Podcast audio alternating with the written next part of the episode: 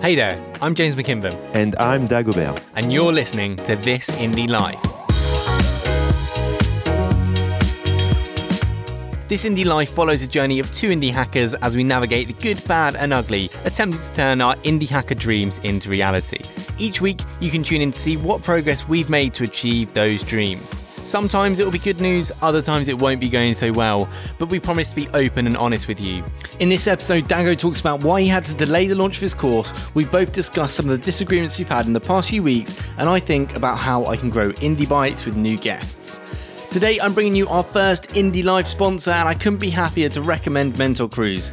Now, as a solo founder, there are so many areas of business that I'm just not an expert in, which is exactly when I turn to Mentor Cruise. Here, I can set up sessions with mentors to learn more about sales, marketing, or just someone to keep me accountable, which, if you know me, I definitely need. Mentor Cruise has been built by a fellow indie hacker, Dom Monn, to solve his own problem, so he knows exactly the challenges you're going through. I think it's worth heading there to find a mentor in an area of your business you think needs some growth. Head to mentorcruise.com and use code IndieLife for 20% off an intro session. Link is in the show notes. Let's get into this episode. All right, Dago, back for another episode. So last week you said you'd have your course launched. How's it gone? What's happened? I can I can hear in your voice some vice. Anyway, yeah. So I was planning to launch on Tuesday, and oh my god, how bad can I be with estimates? I literally felt on Monday at 5 p.m. that I could launch on Tuesday. I felt confident. And wh- there's something I do when I'm going to launch something that I care about is the night before launch, I do an all-nighter. It started because my first big project when I was like 20 and I lived in Moscow, you know, story for another day. But we had a big change to do on the website. And I was still in France working for the website in Russia. And I remember basically thinking I was going to be done at 8 p.m. But I knew the this change would impact sales. And I really wanted us to increase sales. So I ended up working until 10 a.m. the next day hmm. to launch it for people to buy the next morning. Then I went to sleep and I woke up four hours later and we had made a bunch of sales because of the change. And that was, to me, that was imprinted on me that when I launch something that matters, I need to do an all nighter and that's how I'm going to succeed. So basically, Monday, I was all set up to do my all nighter. At 5 p.m., I was like, oh, it's all good. I still have like, you know, 22 hours before the actual launch the next day. So I'm fine. So, you know, I set up in an office in our place. I start working all night. And then at about 5 a.m., and then I start realizing that I'm not going to make it. Like, but like clearly. And I don't know why it took me so long to realize. So I went to sleep and I didn't launch on Tuesday. Then I thought I was going to launch on Wednesday. So I did another all nighter on the next day. I basically slept like, slept like three hours a night, two weeks in a row. And then on Wednesday, I wanted to launch on Thursday. But because I had a viral tweet, I knew I couldn't launch it on Thursday. And in the end, I decided to launch on Friday. And now I'm happy because I had time. And I realized who gives a fuck if it's three days late? It doesn't change anything. But it was more like disappointing myself. But since I gave my best, you know, I worked all night and I still couldn't do it. I was like, okay, I gave my best. I don't have to blame myself and I can just keep doing. What was it that meant you couldn't launch on the Tuesday after doing that all nighter? Oh, I basically didn't didn't have the landing page. Okay. So the course was pretty much done, but I had to also do the landing page. And then on Tuesday, when I started doing the landing page, I finished it. Then I realized, oh shit, I didn't think of the mobile version. And then when you had that viral tweet, why couldn't you launch it the next day? I didn't know this before you said it. Basically, when you have a very viral tweet, Twitter is going to show only this tweet to everyone for the entire duration of the life of this tweet, which is 24 hours. So basically, I tweeted something at 3 p.m. my time on Wednesday that got viral. Because of this, it meant anything I published on Twitter in the next 24 hours wouldn't get impressions at the beginning. And if you don't get impressions at the beginning, you can never get viral and you can never get a big tweet or like very unlikely. So because my launch is kind of like a big thing, I wanted to go big. No way I could launch, you know, in the next 24 hours. So then I decided to postpone it. But that's actually, that's a good thing because I used the viral tweet to plug kind of like a pre-sale link under it. Got me like about 30 sales in like, you know, 24 hours with just a very low key link. And people told me they love the landing page. They think it's awesome. They already wanted to buy it, but the landing page completely convinced them. So it was basically a soft launch that gave me a ton of confidence for the real launch. That's now going to be tomorrow. And now it's done. You know, the website is good. I only have like a couple edits to finish and then it's good. Dude, I'm dead excited for it. Your landing page is really good. I can see why people like it. There'll be a link in the show notes to people that want to have a look at that and buy Dago's course. Dago doesn't like to self promote, but I will promote him for him. Thank you. The thing you said there, though, I want to ask you about is you said deadlines are useful, but not absolute, that you can move deadlines. However, when I missed the edit deadline for this episode last week, Dago, you weren't happy. Oh, I hated it. Yeah, I was pissed. No, mostly it's not I was pissed, is that I was scared mostly. I was scared. Yeah. Because again, I don't listen to podcasts. I don't know if I should say this because it's, it's like if I was saying I don't buy logos, you know, or like I don't use Twitter, but buy my course. You know, it seems weird. But anyway, truth is I don't listen to podcasts and I don't know how it is, and I don't know if it's important to be on time. And because in usual on my life, I like to be on time, and like that's why I was very you know scared to m- not meet the deadline initially for my course. But I mean, when when I think the episode actually came out on Monday and not Friday, Monday. And it was very surprising to me that it had a ton of downloads. And my wife, who actually listens to podcasts all day, so she's basically compensating for me, and she told me, "Oh yeah, it doesn't matter. You know, like you just have like a pile, a queue of shit, Yeah. and it, you just go through it, and it can be a couple of days late. It doesn't matter." I always tell clients and I tell myself to pick a day and publish on that day. The reasoning you tell them is so because people build it into their routine Yeah. and when they listen, they know, oh, every Friday this episode comes out. But actually, the real reason is it's for hosts to stay consistent with it because once you miss one or two episodes, as I found with Indie Bites, it's really hard to get back on it. And when people then fall out of listening to your episode or, or adding it to their queue every week, they're like, oh well, I'm now I've now filled that with another show. So that's why it's important to keep it going every week. And if you as a host pick a day, it's going to be easier for you to make that deadline, which is why Indie Bites is an arbitrary Tuesday release, but it doesn't really matter if I get it out Wednesdays, Thursdays, as long as I get it out every week. Yeah, as long as it's weekly. Yeah, the most important is that. Yeah, I understand that now. I, it was surprising to me to see that we had a lot of downloads. I mean, I thought it was good. I, I assumed it would completely fail in downloads because of like it was late and because I didn't promote it this week. But no, you know, so that was awesome to see.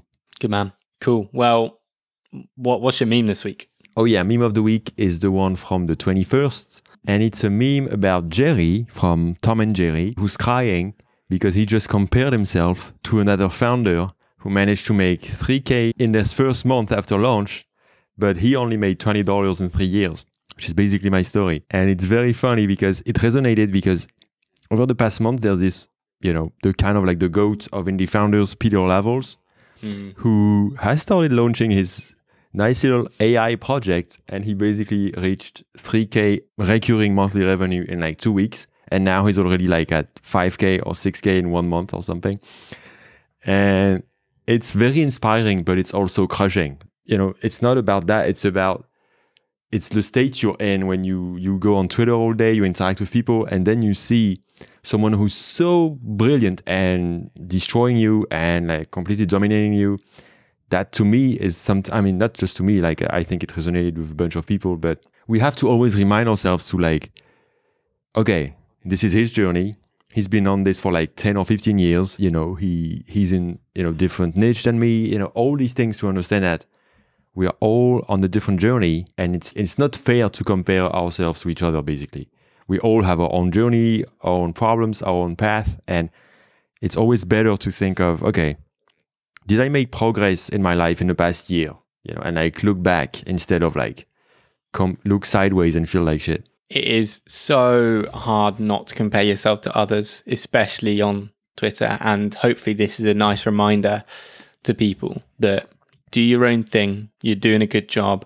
If people are posting screenshots of their MRR going up, if you're feeling a little bit despondent with Pieter Levels, he's been doing this for a while and he's got an audience. And I, I, I, think about this a lot, right? Do I want to have an audience for myself that follow me and will give me that like initial traction I might need for a project, not just on Twitter, but audience, email subscribers. Mm-hmm. I was listening to an episode of The Art of Product with Adam Wathan, who did who does Tailwind UI and CSS, but also launched Refactoring UI. And they said the reason that oh, was yeah. so successful was because they'd built up this big email audience. And now he says every time he sends out emails, it just prints money.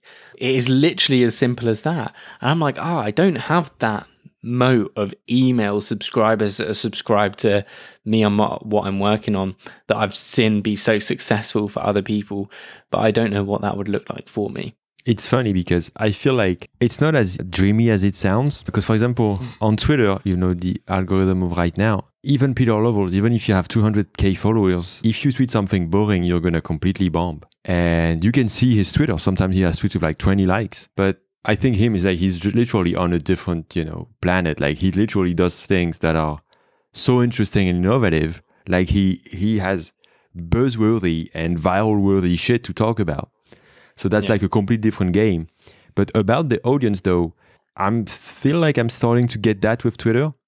It clearly didn't work that well with logos. So now we're going to move more to SEO and like different kind of channels, even though I'm still going to talk about my startup and still make sales with Twitter. But with the course, it seems like it's going to do that. Like, because I was very surprised. Like the small pre-sale link I put up yesterday, we basically only had like 500 visits to the website and we got like 30 sales. So that's huge. Mm-hmm. Because like logology, that would have been like three sales. So that's like very big difference but like the wonderful thing is basically I build the audience before building the product. Like logology, it's a, it's a product that existed. Then I built an audience and I talk about yeah. logology. But the audience isn't about logology. But this audience that I'm building, yeah, they will give a shit about the Twitter course. So, but like, but it's not easy to do. Like you, it's not just like you have subscribers. It's like you need to build actual content about stuff, you know.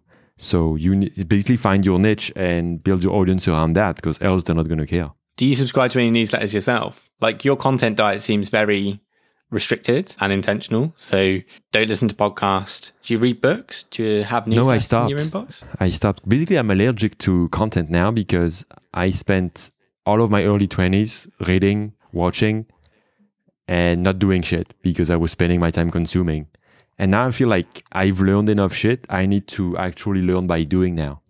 So even though I'm, I'm not thinking I'm not going to learn anything new, but I'm like, actually learning something new will waste my time because I just need to apply what I already know instead of always looking for new knowledge. So that's basically my thing. And maybe one day I'm going to learn again. But I feel like I have enough knowledge, even though it's like 10 years old knowledge. And now if I just apply that, I'm going to learn way more than if I keep, you know, learning new ideas and shit. I definitely agree with learn by doing. But do you not like read for entertainment or watch TV for? Oh yeah, I do that. I do that, but that's really to yeah. like take the edge off. Like I play video games. Yeah. Okay. Interesting. I, I was thinking about reading books and my newsletter. I get so many newsletters. I read one of them, which I really like, and I read that for fun. It's called Dense Discovery, and it's a bunch of links and interesting things. And I noticed recently that I've read no books this year. Whereas last year I read like 18 and I really enjoyed oh, wow. reading, but I feel my attention span for it has completely gone. And I don't know, I, I, I enjoy reading and it annoys me that whenever I pick up a book, I get bored because I'm like, oh, this isn't stimulating enough because I'm so used to getting dopamine hits on Twitter or watching YouTube. Yeah. So like, I struggle to sit down and, and read, but I wonder if I force myself to do it, whether I would, I would enjoy it again. Just a thought we had a disagreement this week. Do you want to talk about it? Do you want to talk about a disagreement or should we leave it? Yeah. T- t- tell me your thoughts having reflected on the disagreements we've had, the various ones, and how you feel about this pod going forward and disagreeing with a founder or a partner with a project. Yeah, really, for me, like the disagreement, it was it brought back memories of falling out, you know, with past co-founders, and and what I do when that happens is I instantly assume it's going to fail because I hate to depend on somebody else for my happiness or my goals. I think we do share like an appreciation to do quality work and you do quality work and I do quality work. And that's already like a big thing. And that's why we do this pod together. I think that's the main reason is we want to create something cool. I mean, we can both produce quality. We know how to do quality. So it's not the same way exactly, But you know, if I do something, you're gonna trust me to do quality, and if you do something, I'm gonna trust you to do quality. So that's the most important thing for me. I don't know, man. I mean, I'm just like a hermit. I don't see anybody but my wife. So like when somebody else comes into my life and has demands, I'm completely, you know, it it doesn't work for my my brain. Like it's I'm not used to this. That's the reason we're indies. Like we're misfits. We're like we Yeah. don't want to be, you know, playing this game. So having to do compromises, ah, I hate that. so so yeah, I'm happy that we we have this agreement on quality, and I hope we're going to be able to overcome because I don't think we can fight forever, but we can fight No. for a few months, and eventually either we overcome or we don't. We've just both come into the pod with different expectations of what the podcast looks like. I, in my head, had like a clear idea of what it would be like. It would be an intro, like a topical intro. Then we do quick updates, which would be pretty off the cuff and conversational, like you're just jumping into a conversation with us that we might regularly have. Because I think that's where you get the most honest, authentic stuff. Um, we both do it. You follow on with our journeys based on what we're really, truly thinking. Whereas you come from it of the approach, which is actually good for quality and prep, which is prep out what you're going to think, share your thoughts, and then have a discussion on it. And I feel that it comes across more forced then rather than a more natural conversation. And I don't think forced works in podcasts. And I feel I have to like fix it in the edit if it comes across too forced or I don't get a good feeling while I'm recording. Yeah. I don't feel I can stray too far from w- what we've said in our notes because I like going down these little rabbit holes and asking about things. So mm. that's how I feel about the show. However, I love that you're coming at it with your own angle, which is value and quality. That we're having this, dis- these disagreements, and we're just going to try and figure it out and see how it goes with it. At least we disagree because we both want quality and to have like you wanted to stay spontaneous and you and it's funny because I do too. Like I think it's because it's new for me. But like for example, when recording my course, I wanted I want both basically. I want to have some control of the value and spontaneity. Mm. So obviously it's not going to be doable this because it would such a huge work in terms of editing.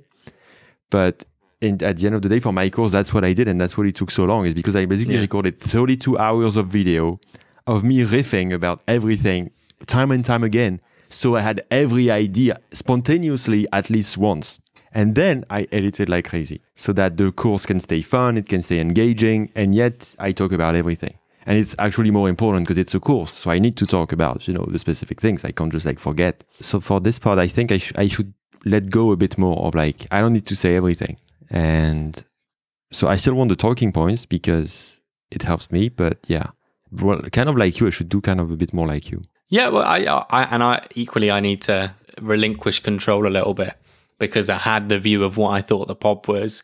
We disagree, and I struggle to compromise. It's good, like, you know, like eh, maybe, so it's either going to be awesome or it's going to die quickly. So we'll see. Cool. Anyway, let me talk about my week. I put a tweet out this week saying that I've sold my final vehicle. In fact, I have sold two vehicles this week.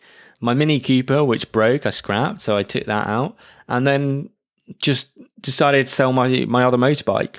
One motorbike got stolen a few months ago, and then I had one motorbike left, which was like my depression lockdown treat to me, and I love that thing.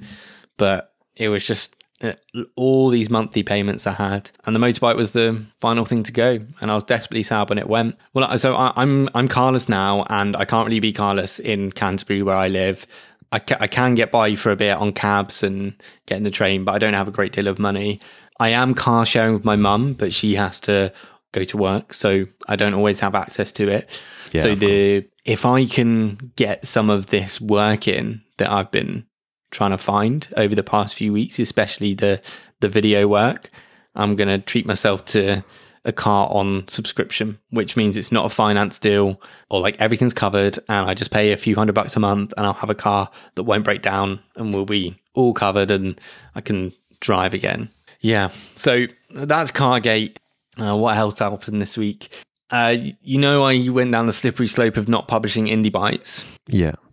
so I, I couldn't sleep without publishing it and so I just got up really early and was like, right, I'm not leaving my table until I get an episode of Indie Bites out. I have them yeah. recorded. I had a wonderful episode with Michele Hansen, who is author of Deploy Empathy, and she's co-host of the Software Social podcast, founder of GeoCodio. And we had an awesome conversation. So I feel like that slippery slope of not publishing, I've caught. Now I've published an episode and I'm now back to weekly. So I'm really happy about that. That's awesome because like I checked and you hadn't published since like early October or something. Yeah. So that's awesome that you're back on it. You, do you have the next one? So I also this week booked in a bunch of episodes to record next week because I've realized my backlog is getting shorter and shorter. I've got like a four episode backlog. Oh yeah, that's not big. These are what I would call emergency episodes because they're ones I've recorded over the past year and a sort of I don't know if I'm going to publish or not, or they might need an update because people's product projects have changed. So booked in a bunch more, felt really good about it, messaging yeah. people, finding new people, and I thought I need to be a bit more ambitious with some of the guests because I've had some of the biggest guests that I've wanted, Courtland Allen, Ben Orenstein from Tuple. And so I've almost been coasting since then, getting people that are maybe a bit under the radar that I'm like, right, I've got a platform, they've got a story, I want to tell it. But I do feel I need a bit more of that ambition to get some bigger guests on. Yes, you can grow. Yeah, you need both. Yeah, because I get a bit uncomfortable speaking to the really big guests because I'm like, oh, they, they, they've already done a bunch of pods. How am I going to be able to approach it from a different angle to make it interesting for them and also for listeners to get something new out of them? So, people on my list for Indie Bites Steph Smith. She wrote Doing Content Right from Hustle, now podcast host at A16Z. Adam Wathan, who I mentioned, I've always wanted him on. He's been on my list for ages. Any, any thoughts of big people? Pete, uh, so Pieter Levels is someone that I've not even ever put on the list because I know he doesn't really do calls. Oh, he does. He does uh, once in a while.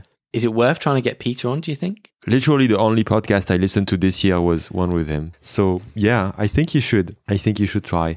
Okay, so I will give you updates on if I can get these bigger guests or my work towards them because if I'm reaching out cold to a big guest, has a big audience or has been on loads of pods, I want to almost get to know them a little bit or for them to know me a little bit because it becomes much easier if someone knows me or listen to the pod. So when I invite them, they go, yeah, sure, yeah. love the pod, let's do it. So spending time engaging with their tweets. Uh, in fact, that's my only plan, to be honest. That's a good plan. There's nothing else to do, to be honest. Like, there's no, the only thing that differentiates people who are successful is that they do this all the time and they are used yeah. to it. But yeah, you don't have much more to do in marketing than showing up every day, putting the word out there, and eventually people know you definitely. Well, I will. I will keep you updated. Um, the other thing that I've, has been a theme these last few episodes is this video work, this podcast that wants to turn into video. Last week was New York. I'd spent some time chatting with him and sort of convinced him that this is the right thing to do, and he was excited yeah. about it. This week, Dago, I have been instructed to buy the equipment. I have an outstanding invoice until well, for 24 episodes, audio only, I can then pro rata that to account for the video stuff if they agree to do it. So the theory is, Dago, I've now got the audio and video equipment. Dead exciting to just buy a load of video kit that I wouldn't necessarily be able to afford. We're going to do some episodes based on that outstanding invoice. That's exciting. Let's hope they, they go for video. Yeah, I, I, you know, I, I wasn't excited about it at the start, like because I know video is a lot more work. But since we've been having more conversation about it, I'm excited to get back behind a camera again and do video production because I haven't done it in so long, and the client is giving me full trust, full control. He's like, nice. I will just show up, James, and do the recording, and you can do the rest. I'm going to give you whatever money you need for the equipment, and I trust you to make a a great quality show. So I feel excited to be able to make videos again. Wow, yeah, that sounds awesome. Like, and video is exciting because I, you know, I started doing it, and it's very cool. Like when you can create something that looks good, that sounds good. Now you have the money to buy awesome equipment, so you can do super high tier, high quality videos. Yeah, it must oh, be exciting it. to create quality content and making money. That's awesome. Cool, man. All right. Yeah, that's all from me then. Excited to see how the launch actually goes and catching up on that next week. I will speak to you next week, my dude. Good luck. Yeah, you too. Have a good week. Thank you for listening to another episode of This Indie Life. A quick thank you again to this episode's sponsor, Mentor Cruise. If you want to continue the discussion or let you know your thoughts on anything else discussed in this episode, you can do so on Twitter. We're at This Indie Life. I'm particularly interested to hear if you've got any stories of founder disagreements that we might even talk about in the next episode. Links to everything discussed is in the show notes. That's all from me. Stay indie. James out.